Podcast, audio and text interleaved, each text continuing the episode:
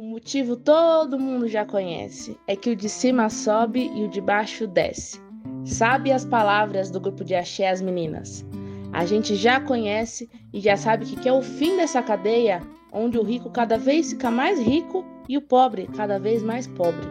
Então, como usar o nosso poder financeiro para a nossa comunidade? Como fugir das tarifas do banco e dos juros compostos que só trabalha para o rico? Aqui no Vozes Livres, a gente já debateu sobre finanças solidárias e sobre banco comunitário. Mas além de debater, a gente coloca a mão na massa. A Rede Brasileira de Bancos Comunitários ganha mais um integrante. O episódio de hoje é especial, pois aqui e agora nasce um Banco Livres. Seja bem-vindo. Boa alvorada, período vespertino, noturno ou boinsônia, para você que não dorme com os juros no cheque especial do governo Bolsonaro. Estamos aqui entrando em mais um ônibus solidário para mais uma viagem do podcast e videocast Vozes Livres, iniciativa feita em conjunto entre a Fundação Lauro Campos e Marielle Franco e a Rede Livres.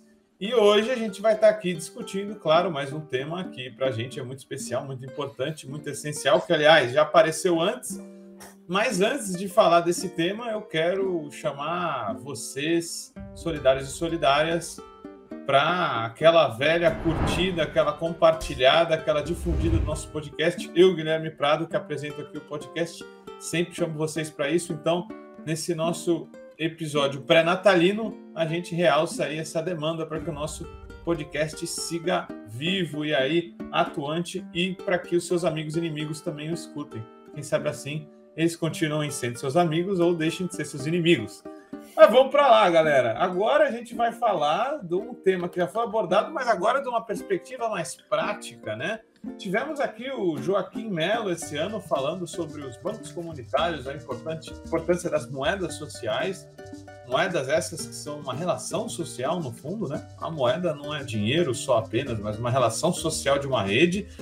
E a gente discutiu isso com alguma profundidade com o grande Joaquim Melo, um dos grandes fundadores do Banco Palmas ali, e hoje a gente vai falar da atualidade disso e da prática disso, que é o que a Rede Livres está fazendo aqui esta semana, fundando o nosso banco comunitário, o nosso Banco Livres. Então a gente trouxe nossos camaradas aí de Campinas que estão nessa empreitada conosco para ser mais um dos bancos comunitários brasileiros. Para quem não sabe, pelo menos do último número que temos aqui, temos 103 bancos comunitários no Brasil, na Rede Brasileira de Bancos Comunitários. Então, o Banco Livres, se o nosso número não está errado, será possivelmente o 104º. Então, vamos aí brindar esse momento trazendo nossos camaradas, começando aí pelo João. João, prazer ter você aqui, se apresenta para a galera e já fala aí da felicidade da gente estar aí sendo o Banco 104, provavelmente. Obrigado pelo convite, Guilherme. Meu nome é João Fernandes, eu resido aqui em Campinas, sou funcionário público. Há muito tempo atrás eu fui agente de crédito numa iniciativa aqui em Campinas, no Banco do Povo de Campinas, e quase 20 anos depois, em função desse nosso momento político, né, e do agravamento da situação das pessoas, eu me senti um pouco engajado, né, para assim, tentar desenvolver alguma coisa. Foi aí que eu cheguei no projeto do Banco Comunitário, né?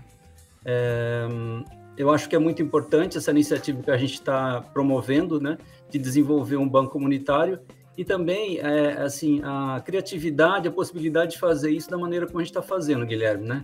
Fazer isso em sinergia com o Santos, porque eu sinto que a chance da gente tornar mais perene e mais forte essa nossa iniciativa é maior fazendo dessa maneira, né? Então, iniciando a nossa conversa, por isso, né? Bacana, vamos falar um pouquinho sobre isso, né? Dessa questão de a gente estar com um banco comunitário em mais de uma região aí, que é meio que uma inovação, né? Algo que a gente está na ousadia e na experimentação. Aí eu vou chamar agora o André para falar um pouquinho sobre ele, de onde vem, o que come, quem é André. E claro, já nos dizer, encaixar a primeira pergunta, André. Eu não tinha pensado nisso, nós somos banqueiros? Boa tarde, Guilherme, boa tarde, João, colegas ouvintes, prazer aí, agradeço o convite, é um prazer estar aqui para a gente conversar um pouquinho a respeito dos bancos comunitários, das finanças, né, solidárias. Eu moro em Campinas, eu sou sociólogo, sou professor de Sociologia do Instituto Federal de São Paulo, campus Capivari, e já atuo, seja como militante, seja como pesquisador, no campo da economia solidária há algum tempinho. E sim, nós somos banqueiros, né? Mas evidentemente com uma pegada diferente daquela que os bancos comerciais têm. E, aliás, isso é interessante começar por aí, Guilherme, se você me permite puxar a questão, porque os bancos, eles têm uma função social, em tese, eles têm uma função social importante, né? Seja como intermediadores financeiros que fazem, né, ajudam quem tem dinheiro sobrando e não vai usar a passar para quem precisa de dinheiro, né? Essa função de intermediação financeira é uma função importante que um banco pode fazer, né? Só que o que acontece? Acontece que os bancos comerciais fazem isso de uma maneira muito interessante para eles, né? Pagando juros baixos para quem empresta dinheiro para o banco e cobrando juros criminosos de quem pega dinheiro do banco, né? E aí o spread bancário, a diferença entre os juros pagos e recebidos, é enorme, né? Então, até por ter essa função privilegiada, né, de intermediadores financeiros tão reconhecida pela sociedade, os bancos, eles se aproveitam disso. Mas somos sim, mas banqueiros numa outra pegada, né, que ajuda a fazer a intermediação financeira de modo não a nos beneficiar, mas a beneficiar as pessoas, sobretudo aquelas que precisam de crédito, e beneficiar a comunidade, né? E que é outra coisa que o banco não faz, o banco não reinveste na comunidade, né? Com certeza. Então, é uma outra pegada, um banqueiro do bem. É interessante essa perspectiva, né? O André já mandou a real. A ideia é isso, né? Que sejamos todos banqueiros, no sentido da gente poder gerir o nosso próprio sistema financeiro.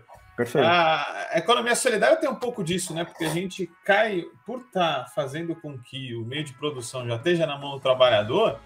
Tem alguns pontos que até chocam com isso que é a ideologia do empreendedorismo, né? A gente empreende no sentido de arranjar soluções para os nossos problemas, né?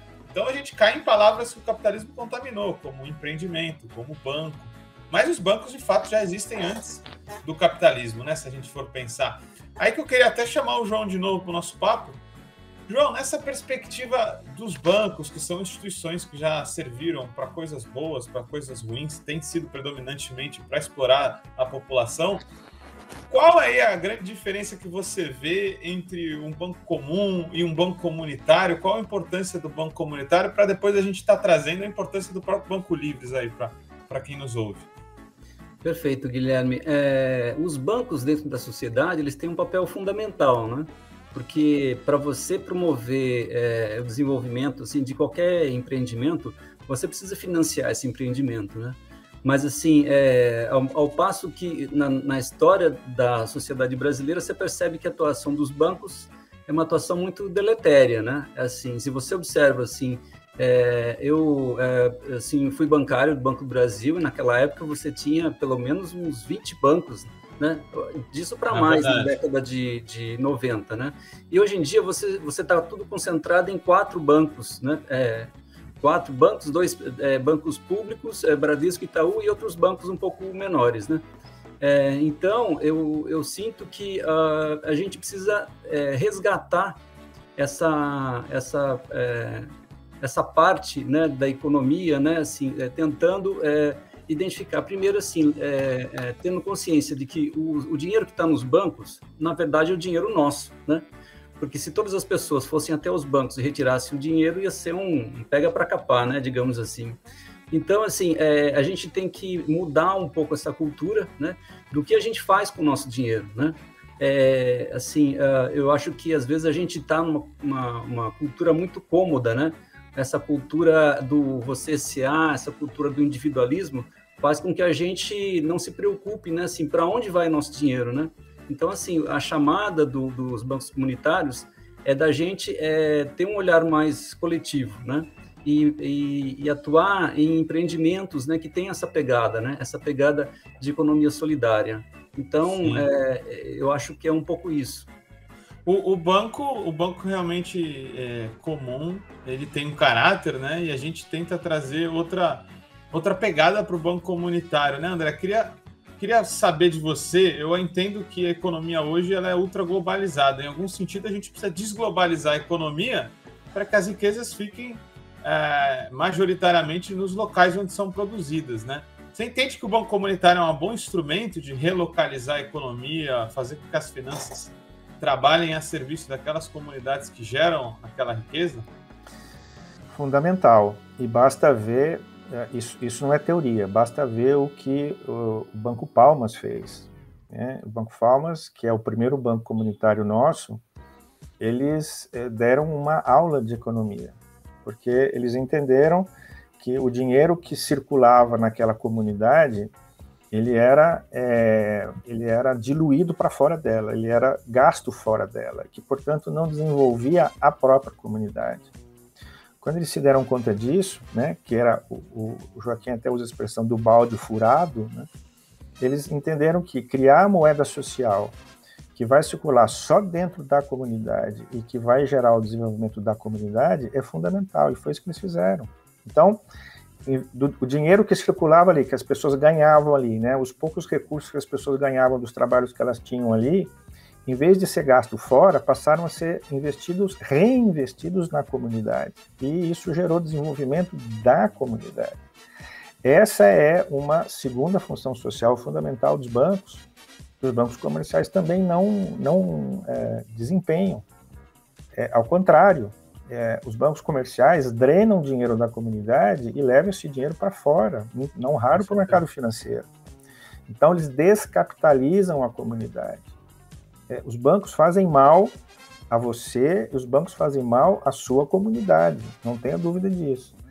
Os bancos comunitários, eles surgem exatamente para fazer a lógica inversa, para ocupar a função social que o banco deveria ter, que é desenvolver a comunidade local onde ela está. Como? Reinvestindo o dinheiro da comunidade na própria comunidade, através do uso da moeda social, seja ela física, seja ela eletrônica, como a gente tem usado hoje, né? Isso é bem doido, né? Porque, por exemplo, em alguns lados, ainda que numa perspectiva de mitigação de problemas, a gente já entende que uma empresa, quando danifica um território, ela tem que retornar de alguma forma, né? Então, por exemplo, aqui em Santos a gente tem a área portuária, né? Então, é famoso já, né? Várias empresas que causam impacto ambiental, isso gera multas, gera uma necessidade de ressarcir o território. Nunca pensei nisso agora, né, João? Não sei o que você acha. Não existe nenhum tipo de legislação hoje que demande que um banco que está aqui na nossa esquina e que guarda a poupança de toda uma população de uma cidade não tenha que ter um projeto na cidade que seja, né? Isso não existe dentro dos bancos comuns, né? E o banco comunitário pode começar, quer dizer, já faz isso, né? E pode cada vez mais cumprir esse vácuo, né? Guilherme, assim, acompanhando o que o André mencionou, o retorno que os bancos dão para a sociedade são ínfimos, né? Inclusive, assim, ele usou um termo que eu concordo plenamente, assim, que o papel dos bancos, nesse momento, né, até assim, porque os bancos deixaram muito de ter sua função de banco e eles começaram a cuidar muito do mercado financeiro, né? Então, você tem um mercado, né? Você tem a Bolsa de Valores, né? B3. Então, você percebe que boa parte dos recursos públicos são drenados, né? Então, ao invés de investir na sociedade, em projetos, assim, esses recursos vão para pagamento dos juros da dívida, né? Esses recursos vão para o caixa dos bancos, né? Lembrando que ano passado, né, no começo da pandemia, foi destinado 1,2 trilhão, né, dos cofres públicos para os bancos, e a intenção deles é que esses recursos retornassem para a sociedade. Isso não aconteceu, né? Então, assim, eu acho que incumbe à sociedade despertar para essa situação, né? Despertar para que, assim, os bancos, às vezes, eles fazem pequenas ações, né?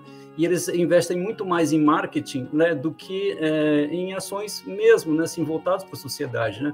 Que você falou dessa questão do porto, né, e em outras questões, assim, quanto aos bancos devolvendo para a sociedade durante o período da pandemia, né?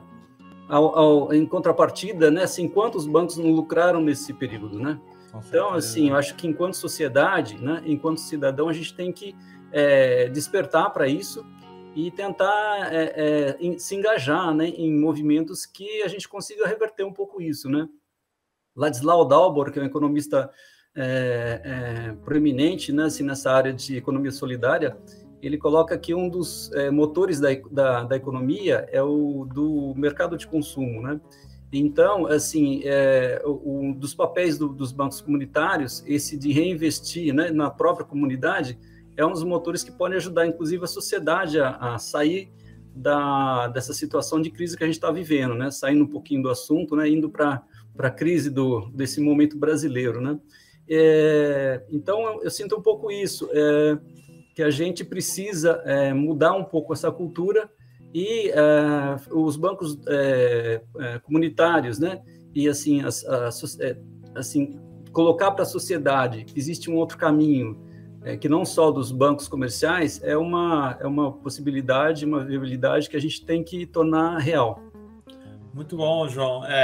Acho que é por aí mesmo. Vamos ter que fazer isso arregaçando as mangas, né? Já criando as nossas próprias instituições, né, financeiras. Aí, para a gente retomar, assim, essa nossa discussão, porque aqui é nosso podcast de fundação do nosso Banco Livres, queria até que o André nos ajudasse a refletir um pouco, né? A gente já entrou já nesse papo, mas para a gente lembrar um pouco, o André, que é bem pedagógico, André, qual que é a diferença? A gente tem vários instrumentos, né, de instituições financeiras. Tem a cooperativa de crédito, tem o banco comum, tem o banco comunitário. O que é o banco comunitário? Como que ele pode ajudar? Como que ele funciona? Já temos experiências por aí, como você disse, né? O Banco Palmas. Para aí a gente chegar aí na importância do Banco Livres, né, e nas diferenças que ele tem aí para outras experiências. André, dá uma clareada para a galera que nos escuta. Então, você no início lembrou bem, a gente tem já uma rede de bancos comunitários que envolve aí mais de 100 bancos. Se tomarmos por referência a experiência de Palmas, são mais de 20 anos, cerca de 23 anos aí já de estrada, quer dizer, não são ferramentas, o banco comunitário não é uma ferramenta nova, né, não é uma ferramenta experimental, ela já está muito bem testada e tem trazido resultados muito bons, né? Então, em economia solidária, a gente fala num sistema de finanças solidários, e aí a gente pensa em 3 instrumentos básicos: os fundos rotativos, os bancos comunitários e as cooperativas de crédito. Então, são 3, vamos chamar de ferramentas diferentes. Cada uma delas tem o seu grau de complexidade e tem a sua capacidade de ação. Então, a gente tem que pensar essas 3 ferramentas não como substitutivas ou excludentes, mas como complementares. E complementares, elas compõem isso que a gente chama, então, de sistema de finanças solidárias. Rapidinho, né, para a gente não estender demais, os fundos são o instrumento mais simples que a gente tem, mais informal, ele não precisa de uma estrutura, ele pode ser até informal, ele pode se organizar a partir de associações. No meio, né, vamos dizer assim, entre os fundos rotativos e as cooperativas de crédito, a gente tem, então, os bancos comunitários, que apesar do nome não são bancos, né? E aí o nome às vezes gera um pouco de confusão para a gente, porque os bancos eles não estão submetidos, como as cooperativas, ao controle do Banco Central. Então, o Banco Comunitário não é uma instituição financeira stricto sensu, ela é, na verdade, uma associação, então ela tem uma certa estrutura, né? Precisa de um CNPJ, e essa associação, então, oferece serviços financeiros para a comunidade, né, para a comunidade dela. E aí, basicamente, meios de pagamento e microcrédito, né, que é muito importante, porque vai justamente atender aquelas pessoas que não têm acesso ao crédito bancário formal. O que, no frigir dos ovos, é bom, porque se ela tiver acesso aos serviços bancários formais, ela vai pagar juros absurdos, né? Então, ela tem, através do banco comunitário, a possibilidade de obter recursos, de ter crédito ou sem juros, ou a juros muito baixos, de 1% ao mês. E aí, importante ter claro, quer dizer, o foco do banco comunitário é o desenvolvimento da própria comunidade. E isso é muito importante. Então, a gente volta àquele ponto, né? Desenvolver a comunidade. E aí, nesse ponto, as três ferramentas convergem, né? As três ferramentas, elas têm essa finalidade de desenvolver a comunidade. O que vai mudar é a formalização de cada um delas e certas ações. Por exemplo, tem coisas que a cooperativa pode fazer que o banco comunitário não pode fazer, e vice-versa. Então, por isso que é interessante pensá-las de maneira conjugada e não de maneira excludente. Excludente, com certeza. Bom, André, aí o André nos deu um bom panorama dessas ferramentas solidárias que a gente tem.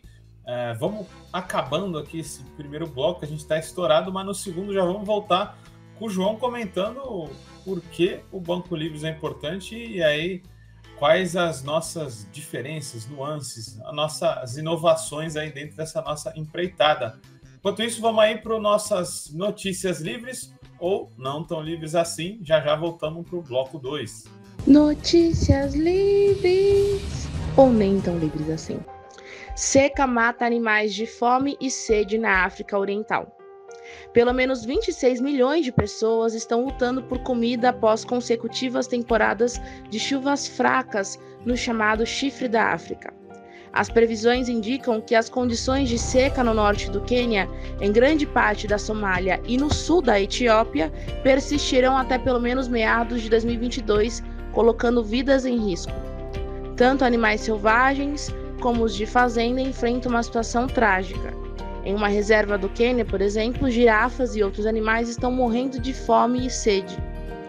Essas são as consequências das mudanças climáticas, gerando fome e miséria, não só para os seres humanos, mas para os nossos animais também. Notícias livres, ou nem tão livres assim. Então, voltamos aqui no nosso bloco 2, esse nosso papo sobre a fundação do Banco Livres, que vai se dar aqui nesse próximo sábado, dia 11, na Feira de Economia Solidária e Agroecologia, que teremos aqui na Baixada Santista, mais precisamente em Santos, próximo aqui à vila mais famosa, né? Eu que sou santista comemoro a permanência do meu clube na primeira divisão e faço a referência desnecessária.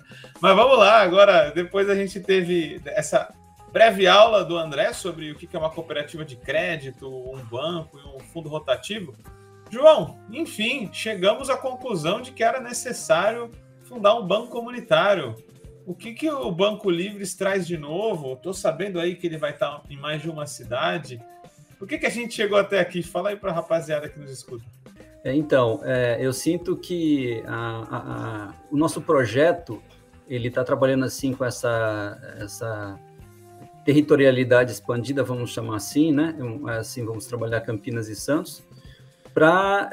Primeiro porque a gente tem uma identidade, né? Porque é a loja do Livres de Campinas e a loja do Livres de Santos, né? Que tem modos de operação muito comum, né? A gente trabalha com agroecologia, então nós temos muitas características parecidas, né? E eu sinto também que a gente precisa desenvolver as ferramentas e a gente precisa de um tempo de maturidade do banco, né? Então essa possibilidade de nós trabalharmos em conjunto reduz os riscos também de não caminhar o projeto, né? Eu sinto que é um projeto muito importante, né? É um projeto onde a gente vai reaprender a lidar com as nossas finanças, né? E para isso nós precisamos engajar um público de consumidores conscientes, né? E um grupo também de fornecedores, né? Que também queiram trabalhar dentro dessa lógica, né? Para isso é muito importante o vetor do meio de pagamento, né? Que hoje em dia nós usamos a ferramenta do Instituto É Dinheiro, né? É um aplicativo que voltando na história que o André tinha comentado, quando o Banco Palmas ele começou a atuar lá atrás, eles usavam a cédula, eles imprimiram uma cédula que funcionava só dentro daquela coletividade, né? E o projeto foi crescendo e aí chegou a ideia de que para você expandir a rede de bancos, você precisava ter uma ferramenta tecnológica, né? Então, foi aí que dentro da da ideia das fintechs, né, que foi uma legislação que veio, acho que em 2016, se não me engano. O Instituto, assim, ele constituiu um grupo técnico e eles começaram a trabalhar essa ferramenta que é o dinheiro, né? Então, assim, não obstante a gente não está dentro de um mesmo território, Campinas e Santos, mas nós vamos estar dentro de um território, digamos, tecnológico, né? Porque o banco vai ter recursos girando dentro do sistema em Campinas e em Santos, né? Então, isso eu acho que torna muito mais viável, né, a saúde do banco e também da gente tentar expandir também essa nova forma de atuar, né? Porque, assim, eu sinto que, enquanto os bancos têm muitos recursos, tem todo um mercado, um marketing por trás disso, nós precisamos desenvolver isso ainda, né? Então, eu sinto que, em função da identidade, né, do banco, do Livres de Campinas com Livres de Santos, né, a gente vai desenvolver, inclusive, uma coisa que a gente que vai na contramão desse sistema neoliberal, né, que é a solidariedade, né, entre territórios, entre comunidades, né? Porque, assim, diferente dos bancos comerciais, que tem um processo de competitividade entre eles, dentro dos bancos comunitários, a ideia é de desenvolver um espírito de cooperação, de solidariedade, né? Inclusive, queria fazer aqui uma homenagem ao Banco Padre Léo também, né? Que foi um banco que ajudou a gente desenvolver, a chegar até esse ponto também, né? Então, nota-se que, então, assim, dentro da economia solidária, os princípios são diferentes, né? E eu acho que, nesse sentido, a gente se identifica muito também com a proposta de Santos, né? Então, a gente vai estar aí no sábado, nesse final de semana, né, nesse empreendimento, que espero seja muito bem sucedido, Guilherme.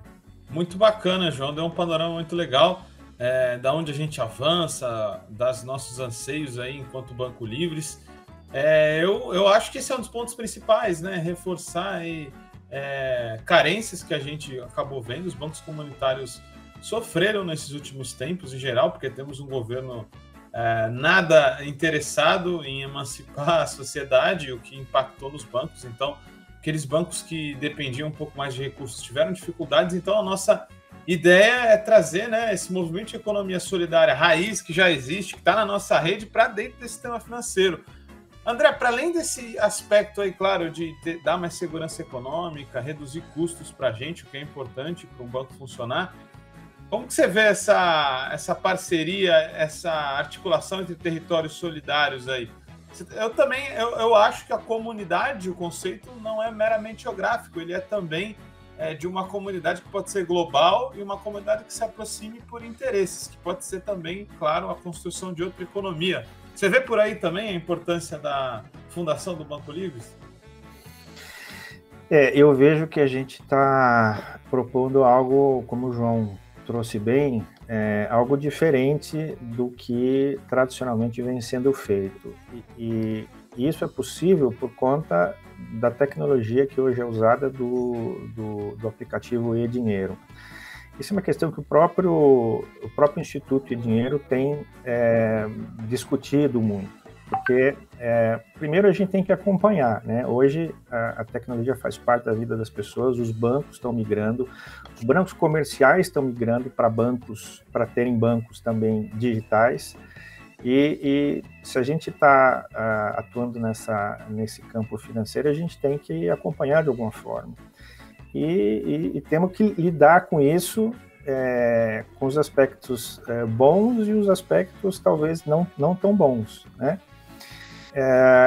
E aí a gente inova. Então a gente está com uma proposta de construir um banco que funcione em Campinas e funcione em Santos e talvez isso se amplie para São Paulo, né?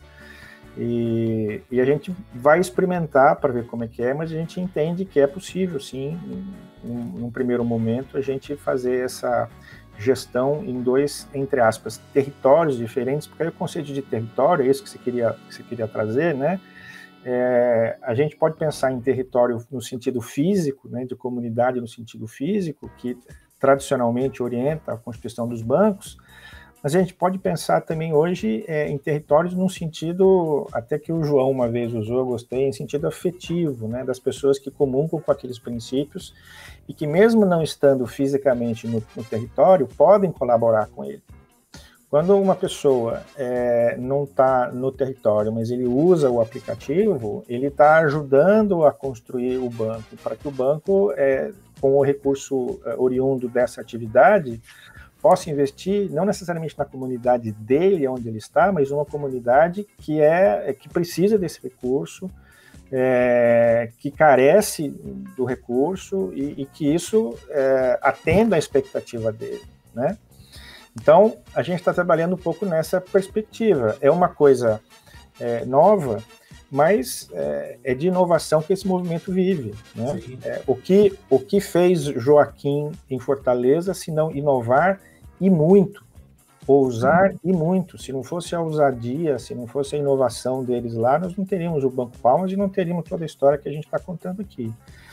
Não estou nos colocando no mesmo patamar deles, estou dizendo só que a gente tem que construir coisas novas, porque as coisas não estão paradas, elas estão acontecendo. E ou a gente migra para essa estrutura de aplicativos, né, e tenta fazer o melhor uso disso, ou a gente vai ficando um pouquinho para trás, né? Com certeza, você fala muito bem, né? Os trabalhadores na história e trabalhadoras tiveram que sempre dispor de uma boa dose de ousadia e criatividade para driblar a realidade que foram impostas. Então, a gente às vezes acha que foi o Estado que fez tudo. Na verdade, o Estado, as melhores práticas sociais, o Estado olhou e aí deu escala, né? É bom lembrar que a própria Caixa Econômica Federal nasce de sociedades mutualistas que não tinham acesso a crédito, a conta, ao sistema financeiro. E o Estado olhou e falou, opa, precisamos dar escala para isso aí. Então, em último, os bancos comunitários são um belo exemplo de prática aqui no Aqui e Agora de construir o sistema financeiro.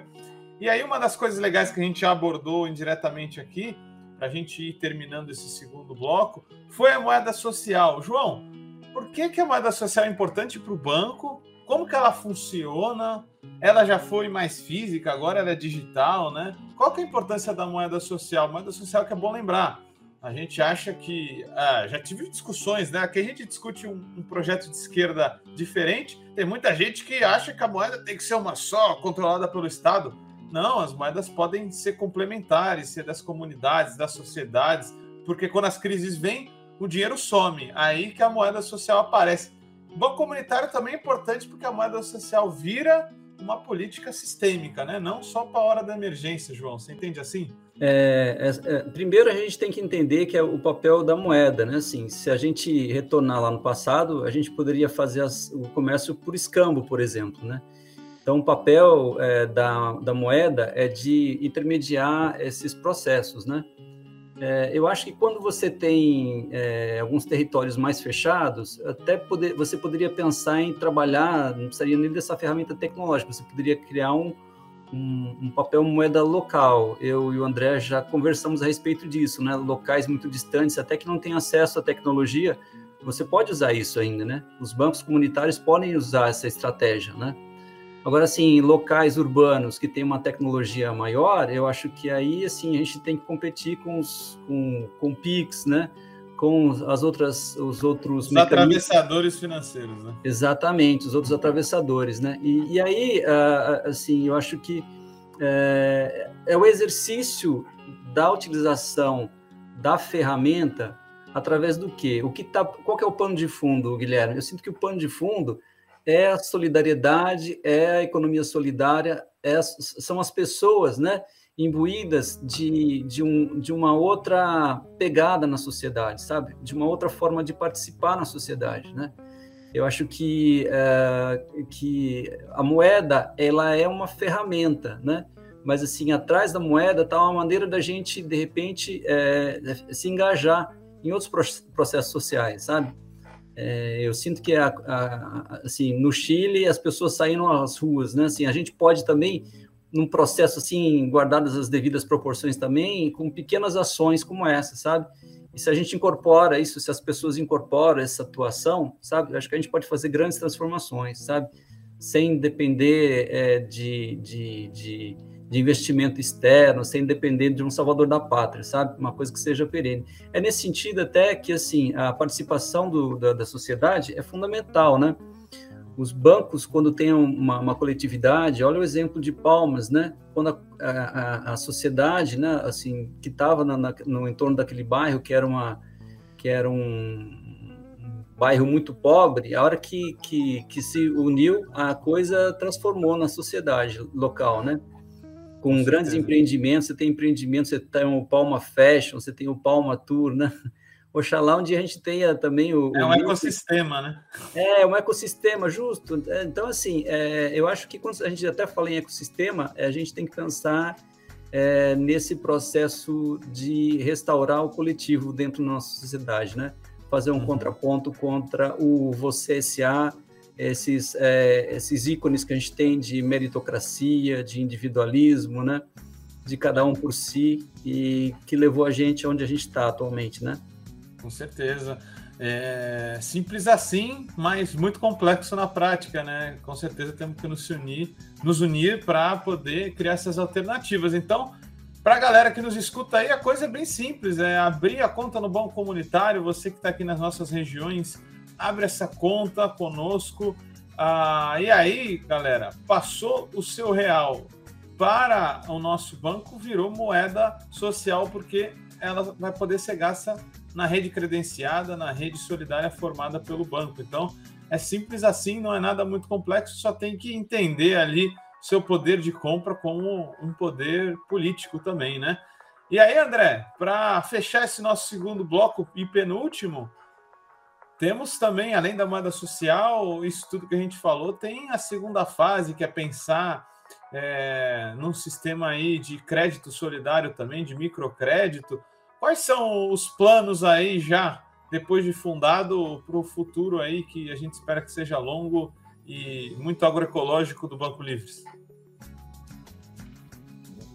Eu entendo que o microcrédito é um serviço extremamente importante que o Banco Comunitário tem aí como desafio, né? E não é simples, a começar pelo fato de que o banco precisa criar um fundo próprio, né, a partir do qual ele vai poder oferecer crédito, microcrédito às pessoas. Então, a forma do banco se capitalizar é através do uso dos meios de pagamento que os usuários do banco fazem, né? Então, quando ele usa o sistema, né, o e-dinheiro, para fazer pagamento de alguma coisa, 1% daquilo vem para o banco começar a constituir um fundo. E convenhamos que 1% é pequeno. Então, assim, por um lado é bom, né, porque a gente quer diminuir taxas, mas, por outro lado, é um recurso que entra a conta-gotas para o banco constituir um fundo suficiente para ele poder oferecer crédito aos usuários do banco. O banco pode conseguir recursos outros, né, de fora, é uma coisa que a gente está pensando, mas, vamos dizer assim, o caixa básico do banco é esse. E aí o banco precisa definir as suas políticas, né, para quem emprestar, né, em que condições, com que juros, né, estabelecer os critérios, se não tem recurso para todo mundo, quem tem prioridade para receber e tal. Então, tudo isso é algo que o banco vai ter que sentar, né, as pessoas que estiverem aí na gestão do banco vão ter que sentar, discutir, conversar, ver a realidade, né, a realidade de Santos, a realidade de Campinas, as comunidades que a gente está mais ligados aqui, para poder definir, então, essas políticas de microcrédito. O que é importante só é pensar que não é simplesmente o microcrédito pelo microcrédito. Ele em si é positivo, mas a ideia do banco é além disso. De novo, né, fazer com que esse microcrédito seja oferecido dentro de uma perspectiva de desenvolvimento local, de desenvolvimento da comunidade. Então, não é o sujeito A ou o sujeito B que tem que ser beneficiado, é a comunidade que tem que ser beneficiada através dos sujeitos A, B, C, D, né? E aí vai. Então, é um grande desafio, é um passo posterior que vai exigir muito trabalho para a gente, mas que a gente acredita que vale a pena. Muito bom, André. Passou aí um bom panorama do que pode ser o nosso futuro, das dificuldades, né? Tem um processo de autogestão bem forte aí, bem complicado, complexo, que vai ser a dor de cabeça de pensar todos esses critérios para os direitos e deveres aí dentro desse sistema de finanças solidárias que a gente está criando. Então vai ser um grande desafio, sem dúvida. E foi assim que a gente terminou o nosso segundo bloco. E agora a gente vai para o nosso bloco 3, o nosso besteirol nutritivo. É um papo mais descontraído para conhecer outro lado dos nossos convidados. É a parte que a gente fecha aqui o nosso Vozes Livres. Eu vou começar com o João. João, qual seria o nome da moeda social campineira se você pudesse batizá-la? O áudio está cortado. Com certeza eu chamaria de andorinhas, né? Ou andorinha, né? Quantas andorinhas, né? Porque, assim, eu não sei... Andorinha é famosa aí? Nossa, andorinha é o símbolo da cidade, né? Então, com certeza, assim... O André, que é mais da cidade, né? Ele nasceu aqui, eu acho que ele pode, talvez, ter outros símbolos, né? Eu acho que é andorinhas, né? Tem debate aí, André? Ou tá fechado? Eu, como bom ponte-pretano que sou, eu ia sugerir macaca, mas eu acho que o andorinha é mais justo e vai dar menos polêmica. É verdade, é verdade. A rixa futebolística pode entrar aí, né? Poderia ser peixinhos aqui também, mas vai dar. Senão a gente ia excluir os bugrinos também, né? Muita polêmica. Com certeza. André, quem na política brasileira, para você, entraria no Serasa? Quem entraria no Serasa? Quem você colocaria e excluiria? Nossa, mas quantas horas a gente tem aqui para falar?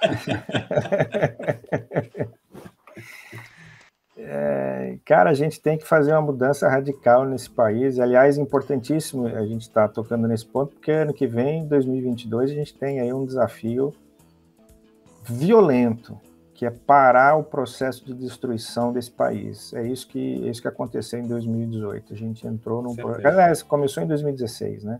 Mas em 2018 a gente entrou numa ladeira abaixo e é revoltante ver o que esse governo está fazendo com as conquistas dificilmente alcançadas nos governos passados. O governo Bolsonaro está destruindo as instituições, está destruindo o país. Agora eu vi, já são mais de 100 colaboradores da Capes que se desligaram da Capes. Eu trabalhei na Capes durante 2 anos. É uma destruição completa. Ou a gente reverte isso, ou o Brasil vai para o fundo do fundo. Se é que a gente já não está próximo disso. Boa, Bolsonaro do Serasa, então. A família toda e muita gente que está ao entorno, né? Esse senhor aí, esse tal de General Heleno, né? Que está autorizando o garimpo nas terras indígenas.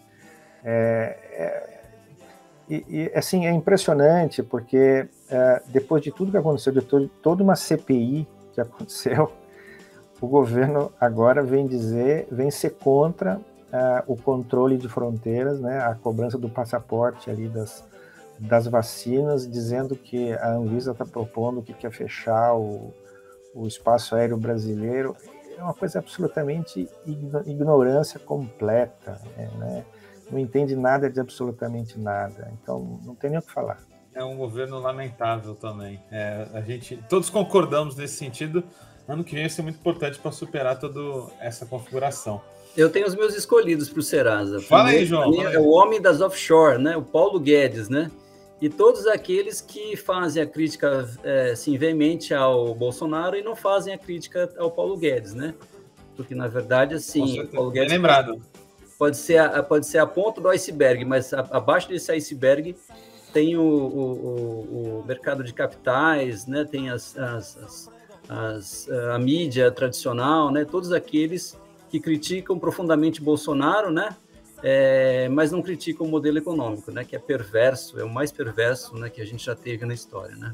Com certeza. Aliás, E ministro da Fazenda daria para deixar um Serasa praticamente fixo, né? Porque é mais fácil contar quem não vai, né? Pro Serasa, historicamente, nesse ministério aqui no Brasil, né? Aliás, assim, usando uma metáfora, né? Assim, eu nunca vi deixar tanta raposa tomando conta de galinheiro, né? Isso daqui, né? Aí não tem galinha feliz, né? Não tem, assim, essa coisa da privatização, o Banco Central Autônomo também, isso é uma...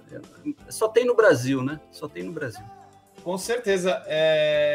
Aí, indo nessa toada aí financeira, João, te pergunto, com toda essa discussão de finanças solidárias, você ainda entra no cheque especial? Não, Guilherme, eu aprendi a duras penas, né? Que o que a gente tem que fazer, faça tudo, peça dinheiro para o seu cunhado, né? Assim, mas não entre no cheque especial nem no cartão de crédito, né? Porque ali é um buraco negro.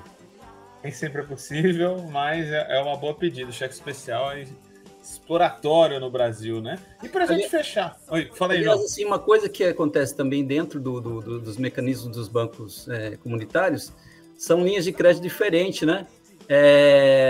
Você tem linhas de crédito, inclusive, para consumo, né? Porque, assim, uma coisa que está embutida na história dos bancos comunitários é que, assim, a gente tem a ferramenta, o meio de pagamento, mas o principal é o dinheiro circulando dentro das comunidades e gerando desenvolvimento, né? Então, eu acho que essa é uma das questões importantes, né? Você tem que desenvolver os pequenos negócios dentro da sua toada, o comerciante começa a vender muito lá com dinheiro, ele vai precisar de mais mercadoria e tal, né? Então, isso é um processo... É uma espiral ascendente, né? Então, diferente de tudo que as pessoas que propõem esse modelo, né? Que é recessão a roxo, né? Então, a gente tem que procurar um desenvolvimento orgânico dentro da nossa sociedade. É isso aí, João tá na linha justa. Por isso estamos juntos. André, para fechar aí o nosso ciclo de perguntas do Besteirão Nutritivo, já que não se guarda mais dinheiro debaixo do colchão, o que você guardaria debaixo dele hoje? Debaixo do colchão? Rapaz, acho que nada. Debaixo do meu colchão, não guardo nada, não. Nem que a gente ainda não está num sistema totalmente autoritário, senão, né, aquelas nossas textos revolucionários como você tem lá naquele livro que você me presenteou, poderia estar, né? Mas ainda não estamos nesse momento e vamos se livrar dele com certeza, né? Hoje em dia está tudo na internet. Não tem como. Mas é isso, pessoal. Queria aí chamar o João para fazer sua saudação final, fazer seu jabá, enfim, a palavra é sua aí para dar o até logo e que volte aí ao Vozes Livres, que está sempre aberto para receber vocês. Agradeço muito, Guilherme, a oportunidade de estar aqui com você, de estar aqui do lado também do meu querido André, né? Assim, estou numa torcida muito grande, né, para que a gente consiga consolidar, levar adiante esse projeto, né, sei que a gente tem que fazer isso aos poucos, e daqui a um tempo também, ao mesmo tempo que está sendo feita uma inauguração do Banco Livres aqui na Baixada, a gente fazer a inauguração do Banco Livres também em Campinas, né, e é isso, então, obrigado mais uma vez, até breve. Maravilha, pois é, quando tiver a estreia do Livres Campinas, aí vamos anunciar com certeza. E você, André, deixa aí seu até logo, tua saudação e volte sempre, viu? Foi muito bacana ter você aqui. Eu que agradeço o convite, a oportunidade da gente estar trocando ideias e ajudando a divulgar essa ferramenta que não é perfeita, não resolve todos os problemas, mas ajuda bastante. E ajuda, sobretudo, duas coisas. Ajuda a gente a se reapropriar do nosso próprio dinheiro e parar de dar dinheiro para banco. E ajuda a gente a se tornar um pouco mais consciente daquilo que a gente financia. Porque eu acho que essa é a grande pergunta. Quando a gente consome qualquer coisa, a gente está financiando o produto, o produtor, o vendedor.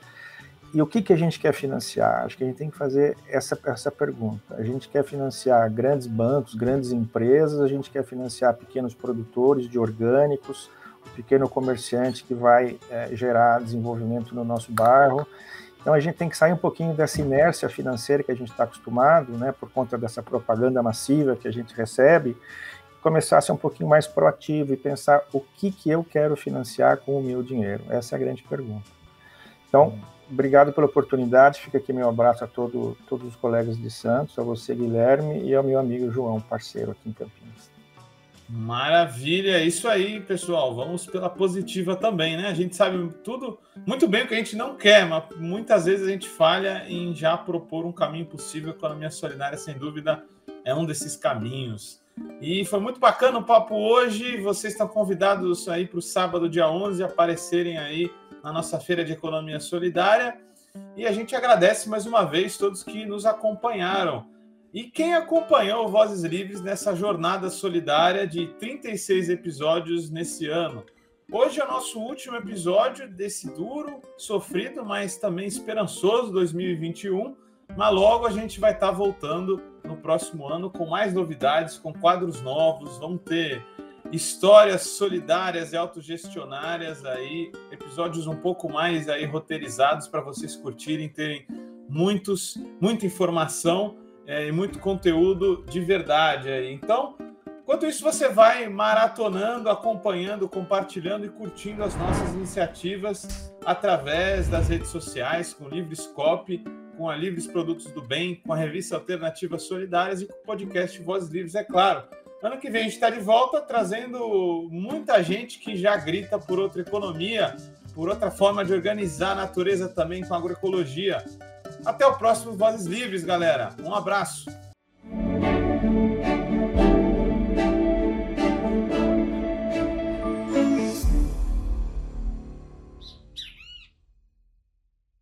Este programa é uma realização da Rede Livres em parceria com a Fundação Lauro Campos e Marielle Franco, produzido de forma cooperativa pela equipe. Produção executiva, Arlen Medeiros. Edição, Gaspar Lourenço. Técnico de videoconferência, Guilherme Bonfim. Apresentação e pesquisa, Guilherme Prado. Produção e roteiro, Vitória Felipe. Comunicação e redes, Daniel Kepper, Juliana Bortolai e Vinícius Eckler.